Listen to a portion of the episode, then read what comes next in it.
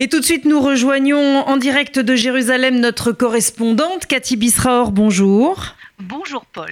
Alors, trois sujets aujourd'hui euh, sur euh, notre table d'études. Le Corona-19 qui continue de faire grand bruit en Israël et nous allons voir comment.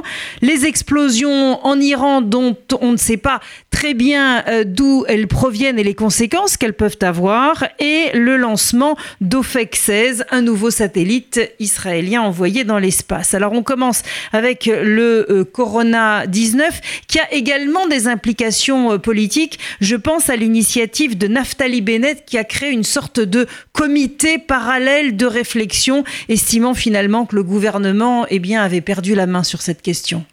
Exactement, il, appelle ça même un cabinet, euh, un cabinet euh, intérieur euh, parallèle au cabinet officiel du gouvernement sur le corona. Et il a réuni des, personnalités qui sont très connues en Israël, qui sont des personnalités importantes et qui donnent des conseils et surtout qui critiquent ce qui a été fait par le gouvernement. Et la grande question auquel il tente de répondre, pourquoi on en est arrivé là? Pourquoi, alors qu'Israël était le pays phare, le pays modèle euh, qui avait réussi à juguler euh, l'épidémie, comment ça se fait qu'en quelques semaines à peine, on est arrivé à plus de 1000 euh, nouveaux cas de Covid-19 en Israël, ce qui propulse Israël malheureusement dans les premiers pays du monde touchés par le corona. Et donc, Naftali Bennett, avec à la tête de ce cabinet, dit que le gouvernement, en fait, a raté l'après-corona. Ils sont arrivés dans un premier temps, ensuite, lorsqu'ils ont découvert ils ont mal déconfiné, ils n'ont pas prévu euh, toute l'enveloppe qui aurait dû être autour de ce déconfinement. Et voilà où on en est là, dans une crise très grave, sans précédent, qui a non seulement euh, des aspects euh, sanitaires, évidemment, mais surtout des problèmes également économiques et politiques. Alors quand euh, Bennett dit que le gouvernement perd la main, effectivement, il fait très directement de, de, la politique. Est-ce que concrètement, il peut représenter un danger pour le gouvernement On a envie de dire qu'il tient sur trois pattes, hein, que constituent Benjamin Netanyahou et Benny Gantz? À mon avis, aucun, danger. Euh, Benjamin Netanyahu est à la tête d'un gouvernement qui, certes, comme vous dites, a des problèmes intérieurs de gestion parce qu'il y a des tensions presque au quotidien entre lui et Benny Gantz.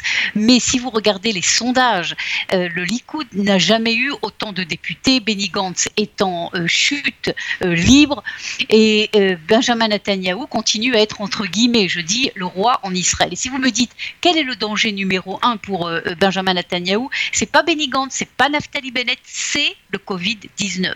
Parce que, euh, euh, alors qu'il s'était présenté comme Monsieur Succès, euh, qui avait réussi à la fois à arrêter le Covid-19 et à relancer l'économie israélienne, on commençait déjà à sentir un certain nombre de points positifs. Tout d'un coup, on, on rechute complètement. Et le vrai défi pour Netanyahou, ça va être celui-là. Est-ce qu'il va arriver, un, à juguler de nouveau la crise, l'épidémie qui s'envole, et deux, à, sauver, à maintenir l'économie israélienne. Ça, c'est véritablement le défi numéro un pour Benjamin Netanyahu, le défi et le danger pour l'image de marque du Premier ministre. Est-ce que concrètement, dans euh, la vie de tous les jours en Israël, des choses ont changé liées justement à ce déconfinement du, corona? Est-ce que de nouvelles mesures ont été prises? Est-ce que de nouvelles quarantaines ont été euh, décidées? Est-ce que des cafés ont fermé? Qu'est-ce qui concrètement a été fait depuis la nouvelle flambée? Ah oui, on est totalement en arrière. On va totalement en arrière. Je vous donne les exemples les plus célèbres, c'est l'histoire des mariages. Alors que tous les mariages, vous savez que les mariages en Israël, c'est très important, comme dans le, dans le monde juif, c'est très important. Les mariages, les mariages avaient été autorisés à 250 personnes, euh, euh, euh enfin, on pouvait faire des mariages à partir de 250 personnes, et jusqu'à 250 personnes, le gouvernement a décidé de retourner en arrière et décider de nouveau les mariages uniquement à 50 personnes maximum. Ça veut dire que toute cette industrie énorme du mariage s'arrête en, quelques jours. Ça a évidemment des conséquences énormes pour les jeunes couples, etc. Mais surtout au niveau économique, c'est une énorme industrie, l'industrie du mariage en Israël, c'est un exemple. Même chose pour toutes les salles de spectacle qui avaient réouvert. Et de nouveau, il y avait des spectacles. De nouveau, on en avait parlé d'ailleurs, vous et moi. Et tout ceci a fermé en quelques jours. Euh, même chose pour les plages. Il y a certaines plages d'Israël également qui sont fermées, etc. etc. Euh, le gouvernement dit il n'y a pas de choix. Ou on prend des mesures qui sont des mesures douloureuses, ou alors dans deux, trois semaines, on sera obligé de faire de nouveau le confinement dramatique total que l'on a vu à l'époque de Pâques. Et donc, euh, en espérant évidemment que ces mesures, qui sont des mesures très très dures déjà, vont porter ses fruits. Et on n'en est pas sûr du tout vu l'envolée justement de l'épidémie.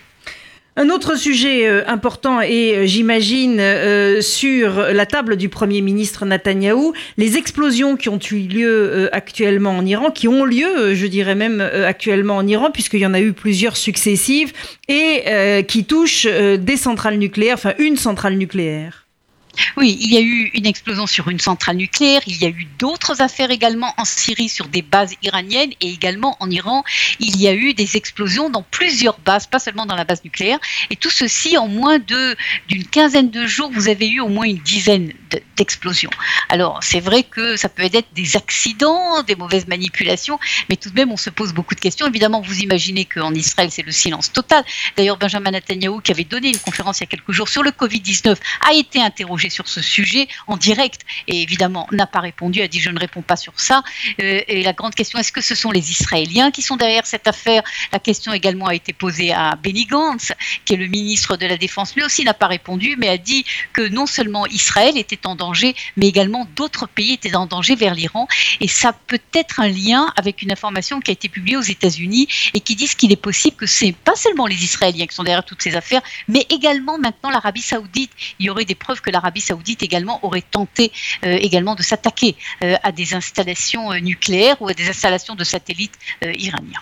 Est-ce qu'on continue de parler de l'annexion? Parce que c'est vrai qu'on en a beaucoup parlé et puis d'un coup on a l'impression qu'on est comme ça au creux de la vague. Et vous rappelez ce qu'on avait dit il y a quelques euh, semaines, c'était rien n'était sûr sur cette annexion. Et je peux vous dire qu'aujourd'hui, on n'en parle plus du tout, cette annexion. Ça ne veut pas dire que quelque chose ne va pas se passer, mais on n'en parle plus du tout. Et à mon avis, le responsable numéro un, c'est le Covid-19, parce qu'on imagine mal, évidemment, Benjamin Netanyahu en telle crise, une des crises les plus graves, si ce n'est pas la plus grave qu'ait connue Israël, tout d'un coup a lancé une opération euh, de une opération d'annexion qui demande énormément de mobilisation de l'armée israélienne, de la police, etc.